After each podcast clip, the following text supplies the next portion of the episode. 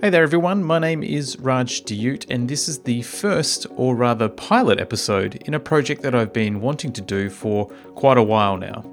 It's a podcast that I'm calling I Don't Quite Know, and it's essentially a recorded conversation between myself and someone that I've met and befriended through my time traveling the world and reporting on technology and video games.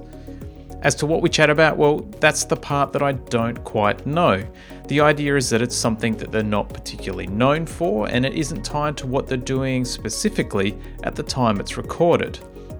I wanted to share another side to these wonderful and amazing people that I've come to call my friends, and to give you a snippet of who they are and what their passions, opinions, and feelings are about all types of things, and not just what you may know them for.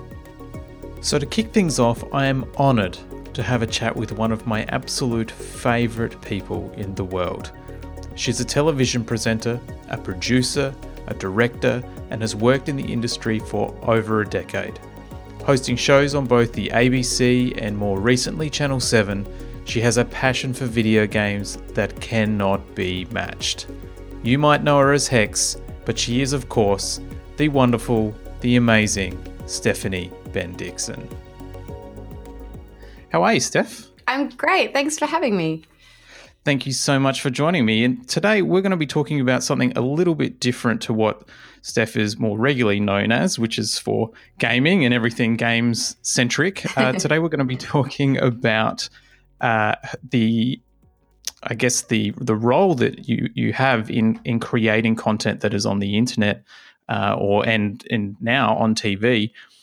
And some of the issues that we have personally, or thoughts and anxieties that we have in creating that content and how it is perceived or seen in the online world in this day of social media. It's a world of social media and Facebook and YouTube commenting and all those wonderful things that we have to deal with as content creators. And I myself am am susceptible to the same things, just writing an article. So I thought it'd be a great conversation to have with someone who's previously mentioned that they do suffer from some anxieties when dealing with this stuff. And so that's why I've reached out to you, Steph, to have that conversation. I'm really excited to get into it. So I guess where I'd like to start is, you know, you've been doing this for a long time now. How long you've been on TV for? Nearly a decade? Since 2009, yeah. My first episode, yeah. Like coming into that, what were you doing beforehand? That did you do any acting? Were you? I was studying performance at uni and working nights in a call centre. Yeah, well, I did call centre work for about 4 years while I was at uni. It was the best job that I could have because I had kind of full time uni hours. Performance degree was like kind of the contact hours were full time. So I would go to uni from 9 to 5 out in Western Sydney, and then and I lived on the North Shore, and then I would have to go back into the city and work from 6 till 10 at the call centre, and then get home by like 11:30, and then do it all again the next day. Yeah, well, I did the call centre thing myself for a good 4 years, so I feel like you have a good call centre voice. You'd be like, you have a nice, like, I trust you with my accounts and affairs and things. Yeah, it was a little difficult when you would answer the phone and say, thanks for calling. My name's Raj. How can I help you? And immediately, right, without a fail, was, is this call? Are you in Australia? Was the first question I got probably 90% of the time. So it's like, yes, which is ridiculous because you sound so Australian. You should have just called yourself Jim or Bill or something.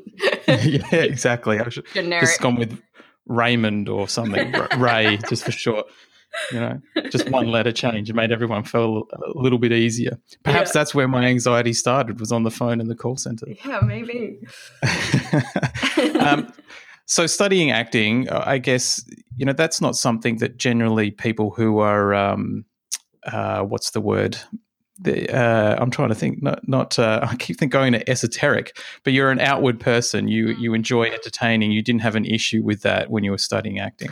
No, but I think with acting, it's like you're very much playing a character, and I think when you know, I would say 90% of comedians are all incredibly self-conscious or have self-esteem issues in some way. I mean, I hate to put a blanket over, but every comedian I've ever met.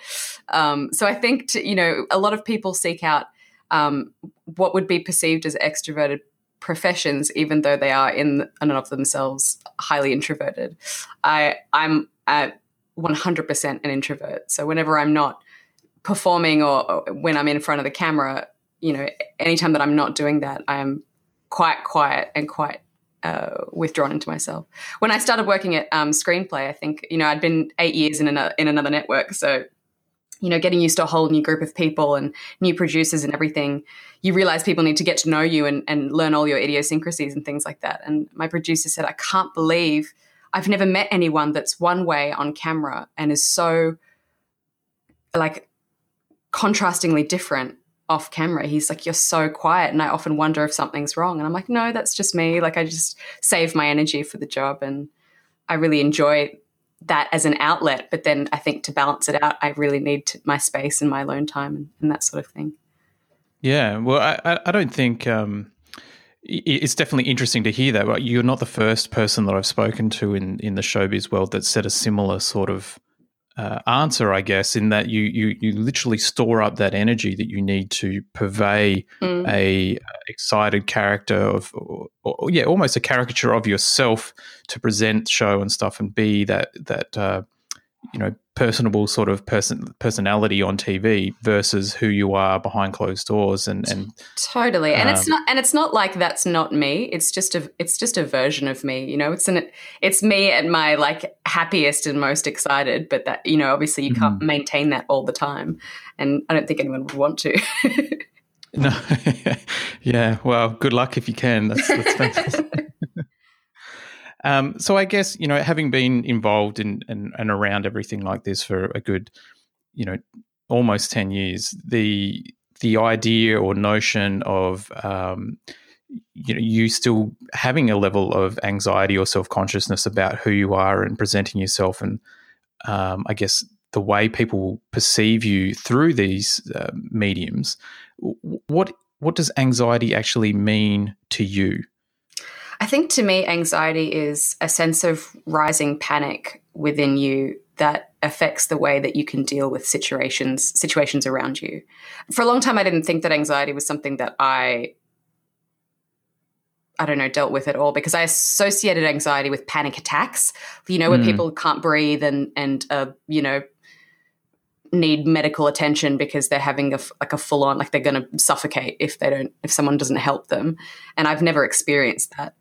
But I think it's one of those things that takes many forms. And I think there is aspects of anxiety that affect my everyday life in ways that I didn't ever really think to explore until, I started talking to people about it. And I think it's hard because, I want to be that person that's really open with mental health, and I think it's that everything that's happening at the moment with a kind of positive movement towards being more transparent with the way people are feeling about stuff is really good.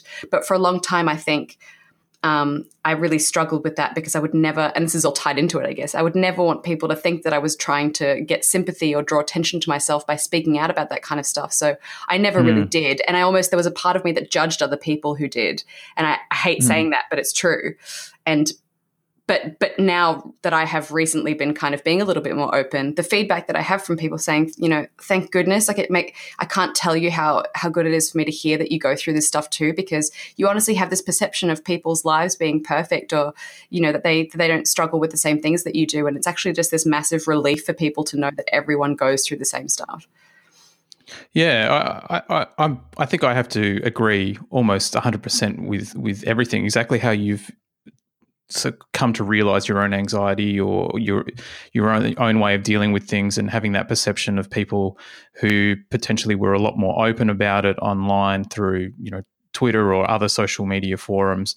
I myself would sort of look at that years ago and go, well, here's a person that's wanting attention in a way that just felt a bit off to me. It wasn't something that felt supportive. It felt like I don't know. Like I didn't understand what they were going through, or I didn't perceive it in the right way. That for them, that was their way of actually building a support network. Yeah, and I think it made me angry as well because I didn't feel open enough to be able to talk about it. So for other people to be so like constantly open, like I'm feeling depressed today, and then to watch this kind of outpouring of support for them, and I was like, well, that's not fair. We're all feeling depressed, but we don't all have the courage to like tweet about it every time it happens. So it would make me angry, but now I kind of realize that the alternative is that everyone kind of just bottling it up and just not talking about it at all is just obviously not great either. So yeah, definitely.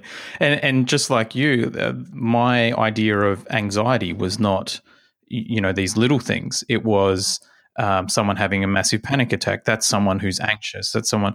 But what I've come to realize in a similar fashion is that, you know, my anxieties manifest in very different ways that are things like feeling depressed after I've written something and it's not received well, or putting a lot of effort into something that I want to do well and succeed, but then potentially it isn't received that way, or there is no feedback, or the feedback that you get is only of a negative fashion, which is often the case when you're dealing with the online world. So the anxiety would come from the aftermath rather than the actual creation, and it would be a much smaller version of the overall panic attack that I tended to associate with what anxiety was, not really understanding what it is for me, and that's only just sort of come in the last year or two.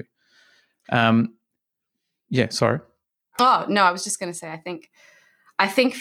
You know, for everyone, it kind of manifests itself in different ways. But I think when you feel that it's negatively affecting your ability to do things in everyday life, I think that's when you have to acknowledge that it's a significant presence that's like worthy of addressing. Mm. What makes you anxious?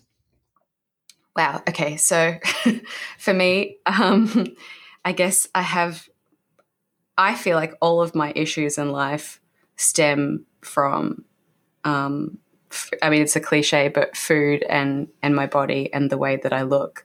Mm-hmm. But, and that's not necessarily tied to what I do, but it's certainly a big part of it. But I also just, even when I'm going out with friends and stuff like that, I think, you know, I struggle with food and eating and my weight and stuff like that. It's gone up and down so much over the past 10 years and it's so hard to kind of keep control of.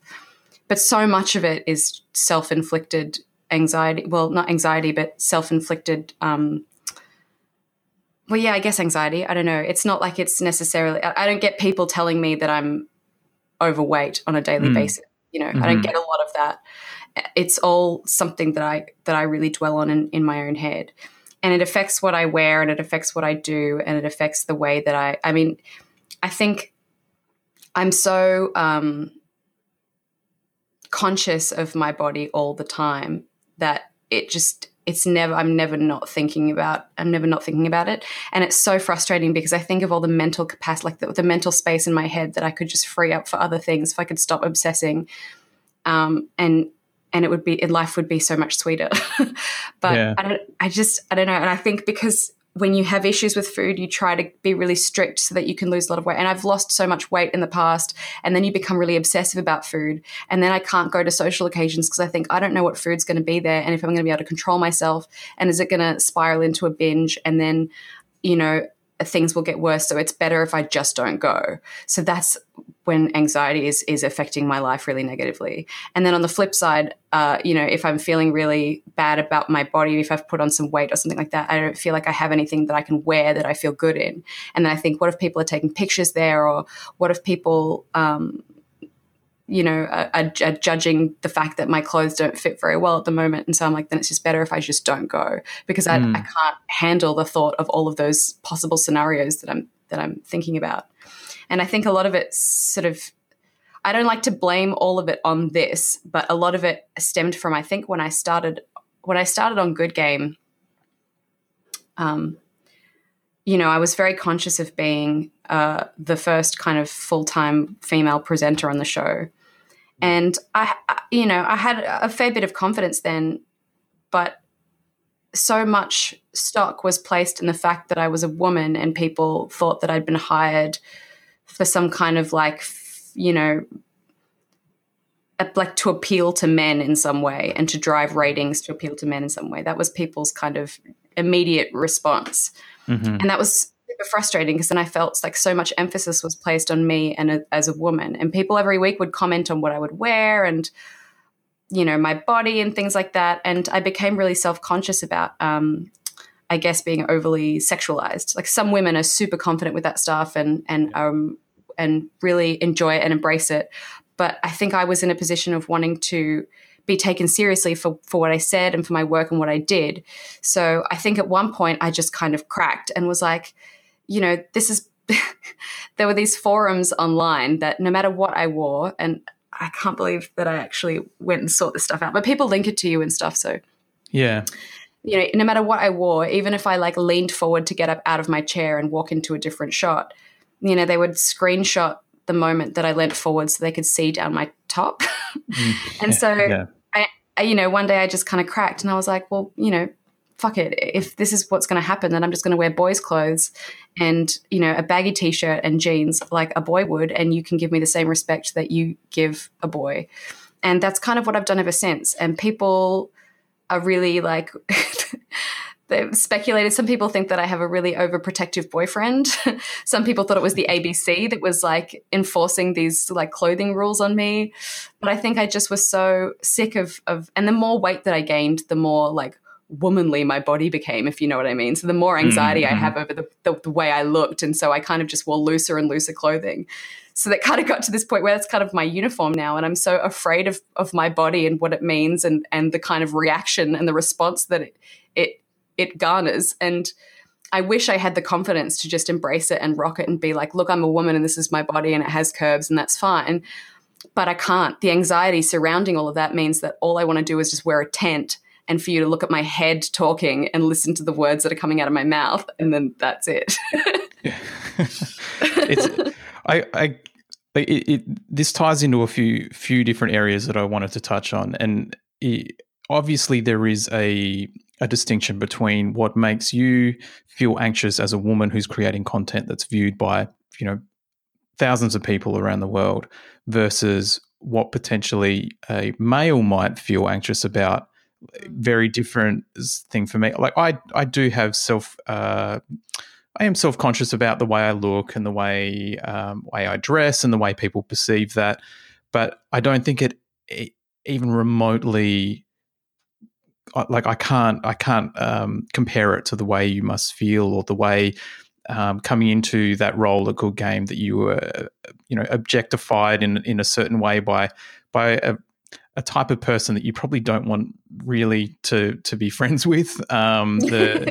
They're not evaluating you on the content as such. They're evaluating on how you look when you present that content, which is, you know, an unfair reality of, you know, the patriarchal upbringing of our Western society that has been institutionalized for centuries. So the thing that sucks though as well, it's probably such a small percentage of people that are reacting that way, you know, but you know, the internet and anxiety itself kind of it magnifies it all. And it plants a seed in your brain that sprouts and grows, and it spreads to a point where you can't think about anything else. And it's really hard to focus on the positive stuff that people say. You know, often, you know, I put pictures on Instagram and stuff, and there will be a slew of positive comments, and there'll be one person that says something negative, and I get really defensive and I'll respond to that person. And then everyone else gets really angry because they're like, we all said really lovely things about you, and the only person that you gave attention to was that person who said something negative.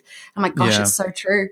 But then it's like you just, the rest of it is all white noise, you know, you kind of don't acknowledge it because I'm like, well, I don't believe that's true. I believe that they're complimenting a version of me that they have in their head or that they see through a filtered photo, but that's not real. So I can't really give it any attention. But this person who says something negative has somehow cracked through to the core and the reality of who I am, and it stings and it hurts, and I hate them. Yeah, definitely. It's a sad reality of the internet that negativity shines through above all else, or it definitely does. Again, for me as well, like it doesn't matter. I think I've gotten to the point where I've almost just given up. Like I'm like, I can't do this anymore. I'm at wit's end, and everything that I'm producing or creating is not really hitting home. And then one person will reply back with like, that was really great. I really enjoyed that. And it's like, well, you've just given me enough to edge me over and continue on type of thing, versus the someone who will point out, oh, you said this wrong, or this doesn't make any sense, or this is out of focus, or this doesn't work, or like the slew of negativity is often far more overpowering than the positive, and you don't necessarily focus on the positive ones, which can ultimately get you through, I guess. Mm. Yeah.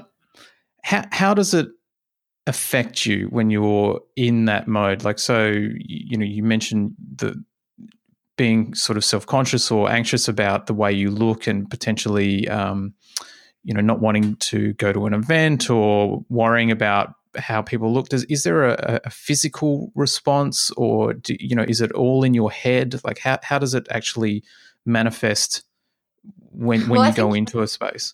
You become very good at masking it and excuses and things like that when you're kind of avoiding stuff. I think it's hard when you're in a work situation, because you're obviously there to do a job, and people have hired you for your personality and your ability to be present on camera and do your job well. So if you're feeling like super self-conscious and anxious about what's happening or the way you look, then it affects your ability to perform at your best. Mm. So there's there were times when I've been at my highest weight at conventions, doing hundreds and hundreds of photos with people. Yeah. And the whole time I've just not been able to talk to any of those people. They come up, and this is exciting. They're meeting you for the first time a lot of the time, and they just want to talk to you and get to know you, and you're kind of a brick wall, because the whole time I'm thinking, these photos are permanent and are like a lasting, portrait snapshot, of me. Yeah. Yes, of me feeling my absolute worst, and I have like another 5,000 of these photos to take, and all I can do is try and hide behind people as much as I can in the photo. And they're there to see a photo of you. They want to be in the photo with you, and I'm like trying to hide behind them. Yeah, it's not exactly what they're there for, I guess. But I can understand the want to hide, to be sort of away. But when it is your job, it does make it very difficult, I guess. Has it ever prevented you from pursuing a career goal, or you've there's an opportunity that you've sort of really been excited about, but the thought of it, or the idea of going down that path might, you sort of talk yourself out of it in a way? I think I'm very good at convincing myself that if I get this job, then I'll change everything about my life and everything will be perfect. I put a lot of stock in specific things transforming my life that never actually do. Mm-hmm. So I think, when I took the job at Good Game, it was all I wanted to do was break into the industry, and I never really gave acting a go. I think I just I psyched myself out of, it's that personal thing of I don't know if I'm actually good enough. Mm. And then I kind of landed this job on a show that I really, really loved, and it was just super exciting. And then when I took the job with Seven, I would definitely wasn't feeling confident at that point, but I was like, this is, a really exciting opportunity to build something new, and I'm really excited about it. And I was like, what I'll do is I'll just lose a ton of weight before we start shooting, mm-hmm, mm-hmm. Which of course didn't happen. In fact, I think I placed so much pressure on myself to lose weight before we started shooting that I think I just gained a bunch of weight. Right, more weight on top of that. So then by the time we started, I just was really awkward with wardrobe and stuff like that, because I was, I wouldn't wear anything. And that was, baggy T-shirts you can't be a person in television and wear baggy T-shirts every day. But God damn it, I persisted. Well, you made it your own, and that's the important thing. So thanks, Raj. Thanks. I appreciate that. I appreciate the howling wolves at the moon and the... those were porgs. Oh, Porg. Sorry, I apologize. It was Porg howling at the moon. It was a play on the wolf T-shirt. I actually find it quite refreshing, to be honest. Like, it's something different that you don't. I'm trying to. How do I say that? Like, you know, it's something to look forward to as to what is actually going to be on your T-shirt versus how low cut the T-shirt is, or right. You know how it fits or anything. It's actually like it's almost like a little game. And the I used to be addicted to this website called Threadless.com. Oh yeah, I'm very familiar with Threadless. Yeah, which would have these pun-esque sort of cartoon design T-shirts submitted by the general public, and people would vote on them, and they print them off. And I my entire wardrobe was like this. OCD Roy G. Bivd organised slew of Threadless T-shirts that I would just go through at work until I sort of hit about, I don't know, 35 and decided that I probably shouldn't be wearing those types of T-shirts constantly every day at work. But, I think it's quite fun. I really enjoy it. But I can understand how it you know, really must play on your mind, especially when you're filming or going into a new role and going to a new studio, new network, and things like that. There's a lot that obviously builds up over time. So how do you overcome it? How do you battle it to make it okay when you do this for a living? You've got to get over that sort of ledge somehow. How do you deal with your own sort of personal anxiety? I mean, to be continued, really. I've tried so many different things, you know, throughout my life to kind of get on top of the various the issues that I have. And one thing I can say for myself is that I think I'm a very proactive person when it comes to fixing myself. I don't like being depressed or anxious. I don't like being in that place. And I think anyone at any given time can indulge in a bit of wallowing. I don't like to be there for long, and so I'll do whatever I can to get myself out. So, you know, all manner of online programs. I've seen dietitians, psychiatrists. I've tried antidepressants. I've tried, you know, various different kinds of therapy and, you know, books and podcasts and, you know, different things just different online programs. I've tried a lot of different online programs that promise to transform your life in 8 weeks or 12 weeks or whatever. Be it mentally or physically or what have you. Mm-hmm. At the moment, I think I am. I mean, I always say this at the time, so it's hard to know in the future. But right now, I feel like I'm doing one of the most positive things I've ever done, and that was at the beginning of the year. I sort of started. Well, sort of midway through last year, I was sort of talking about the frustrations that I had, and people were just like, "Get a personal trainer," and I was like, "It's really expensive, and I just don't really feel like it's worth it." Mm-hmm. So I looked around and I found this guy who lives locally to me who refers to himself as a health coach rather than a personal trainer. We do personal training sessions, but he is as much involved in the kind of psychological, mental side of things as he is the physical side of things. Okay. You know, so he constantly throughout the week is checking in, being like, okay, so because it's like a little online program that goes with it where you kind of, and it's every day you kind of have a new little lesson to focus on, whether it's, you know, just focusing on the mood you have when you're eating or, you know, the negative sort of script that we have when we talk about ourselves and that kind of thing. So it's very separate to the physical training sessions that we do.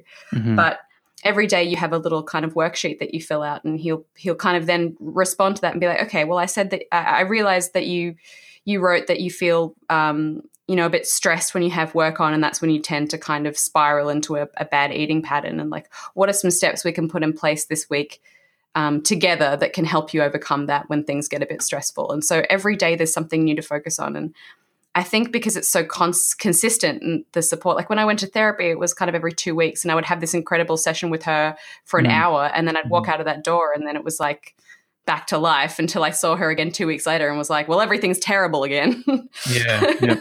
No, I've been through the same thing with therapy. It definitely helped and had its place and time for me, but it was also at the same time one of those things where you in the moment and in the situation, everything is so clear and you're able to get it out and talk about it and overcome things, but then putting that into practice is so much more difficult without that person there to support you or guide you or almost hold your hand throughout the steps before you see them again. And then it's almost two steps forward, one steps back with each iteration, or was for me anyway, in terms of dealing with those things.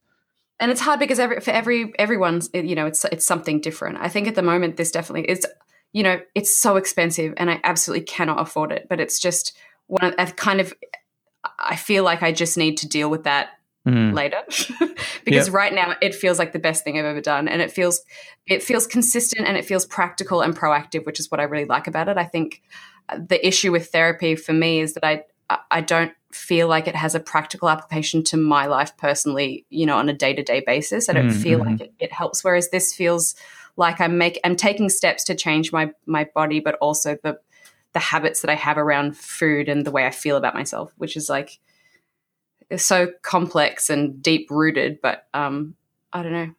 I'll let you know how it goes.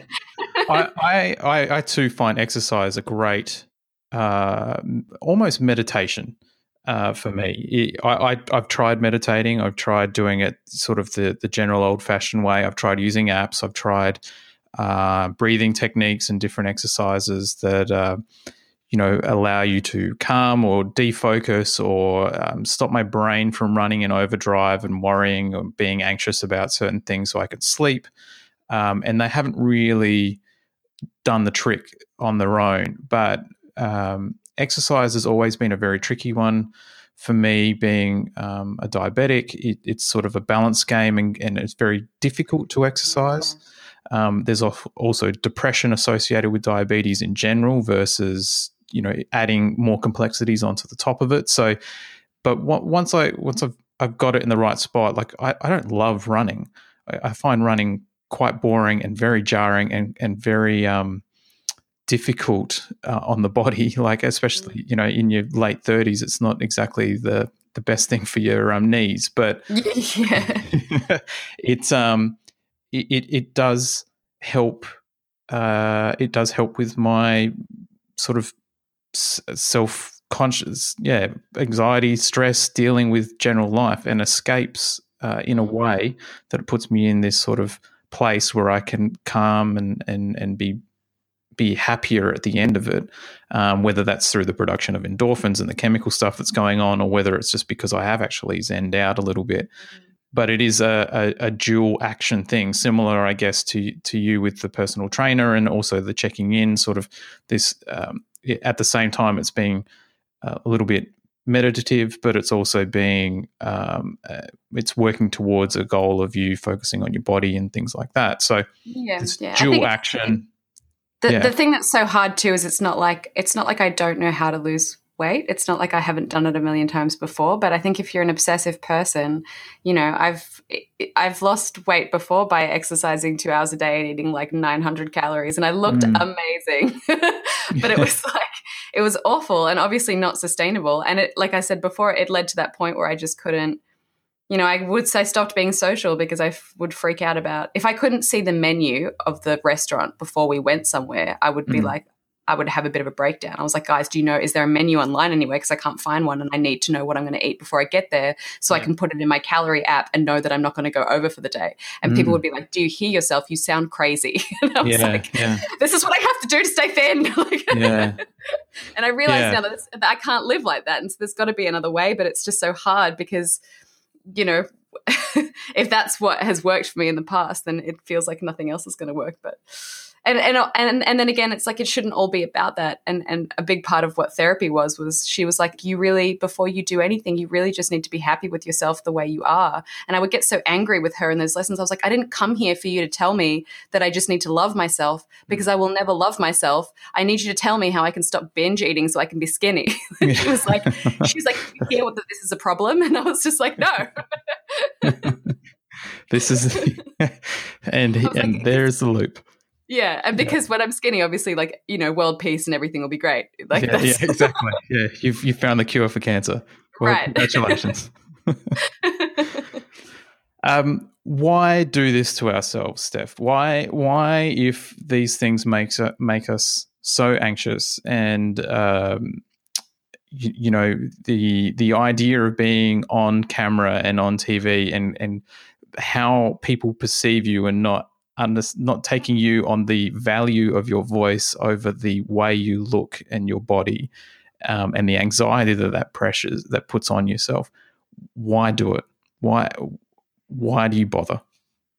I mean, at the end of the day, I really do love what I do, and I have to feel like that I can rise above all of that stuff to keep doing what I love, because otherwise I feel like that's the ultimate spiral, right? Mm-hmm.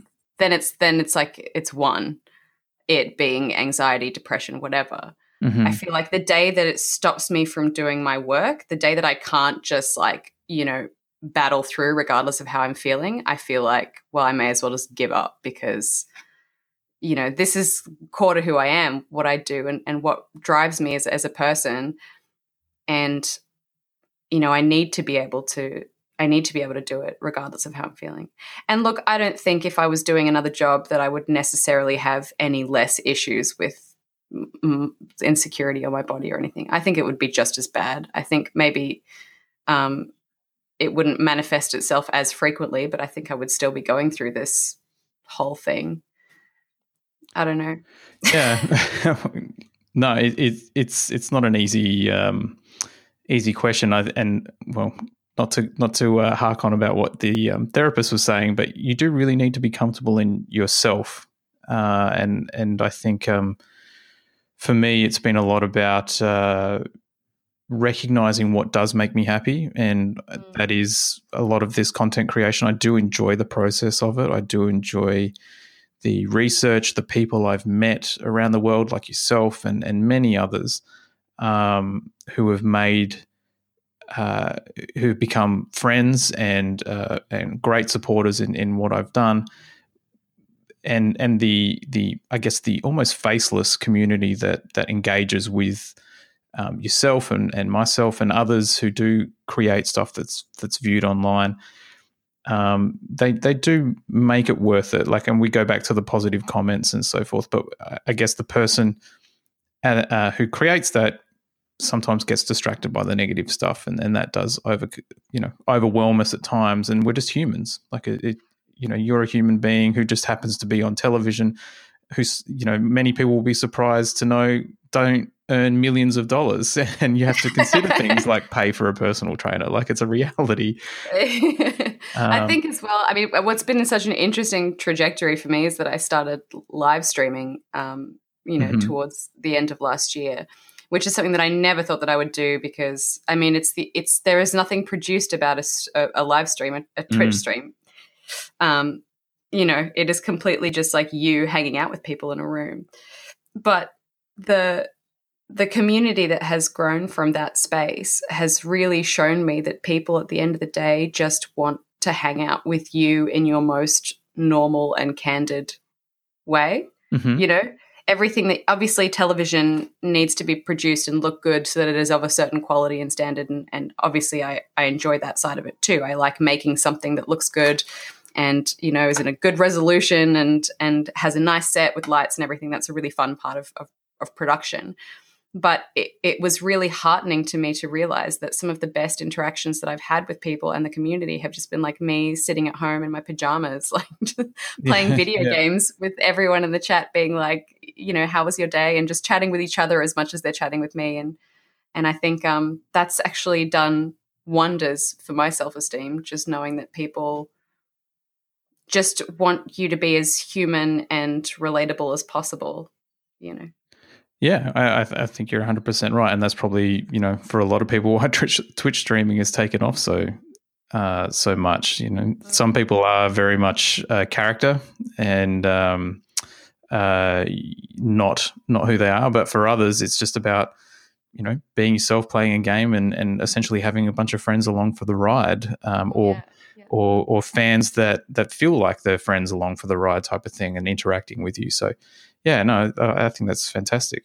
I guess along those lines, I want to finish things off with perhaps some advice or thoughts that you could pass on, or that you feel might have worked for you, that other people who are listening who potentially are going through the same thing or tackling with anxiety in their own sort of way. Like, what advice would you have for someone who's probably not as outwardly spoken, like you or I have not, you know, taken to social media so much to scream from the treetops that we're not doing okay. What advice would you give for someone who's sort of listening to this going, you know what, I feel similar and this has been helpful, I guess? I think the best lesson that I've learned is that when you have something like this in your life that is kind of a constant presence, there's, you know, I mentioned I was very proactive in finding ways to kind of fix myself. There's no one thing that's going to fix that problem for you. And the reality is, as hard as this is to say, it is probably something that's going to be with you for your whole life, but how you manage it is what matters. And so if you can find a set of tools, be it therapy or, you know, finding someone like a trainer or a regular social activity or something like that makes you feel good about yourself, or, you know, gets you into a good social interaction that takes you out of an anxious space, and have a good set of tools that you can apply for when things get bad. That's the best way to manage it, because there's no one thing that's going to flick a switch for you and going to make you not an anxious person. Mm. I think that for me is the best advice that I could give, because that's what keeps you in a positive headspace as well, knowing that you're not on this quest for the one thing that's going to fix your life. It's that you have the power to put the tools in place to make your life as positive and as manageable as possible. I think you have 100% hit the nail on the head. There is no one magic silver bullet for dealing with life. It is a series of things that need to be dealt with and overcome, and I 100% agree. The sooner you you realise and are okay with the fact that you need to do different things and you actually need to address them, they don't necessarily disappear, then it sort of begins to a more positive and happier life, or it has for me anyway. So fantastic advice and really fantastic conversation. I wholeheartedly appreciate your candor and openness with everything that we've gone through today, Steph. It's been a really pleasurable conversation. I think many people will be interested and welcome the information that you've gone through and the way you've dealt with things in the past, and I just want to say thank you so much for being so open about everything you've experienced. It's been really great to have that talk today. It was so lovely talking with you, Raj, and I hope the podcast is helpful for other people too. And I'd love to hear from people as well if they have stories or strategies and stuff that they'd like to share as well. Fantastic. And what is the best way for people to get in touch with you on the the social media that we've just been bagging for the last 40 minutes or so? You can contact me on Twitter at HexSteph, same on Instagram. And my Twitch is the same as well. I have Facebook as well, but that's more of a big Facebooky message board thing, and that's facebook.com/SBendixsen. There you have it, folks. Thank you once again to the wonderful Stephanie Bendixsen for joining me on this incredibly informative pilot episode of the show. It has been a fascinating discussion that I've been honoured to have, and one that I'm sure everyone has enjoyed joining us for. If you've enjoyed the show, well, I encourage you to visit the Reckoner website, that's reckoner.com.au, and join our Patreon campaign, which moving forward will be the only way to listen to new episodes of I Don't Quite Know. As always, we'd love to hear your feedback on the show too, so you can reach out to us via the website, of course, and our Twitter and Instagram, where our username is ReckonerAU. Until next time, my name's Raj Diyoot. Thank you so much for listening.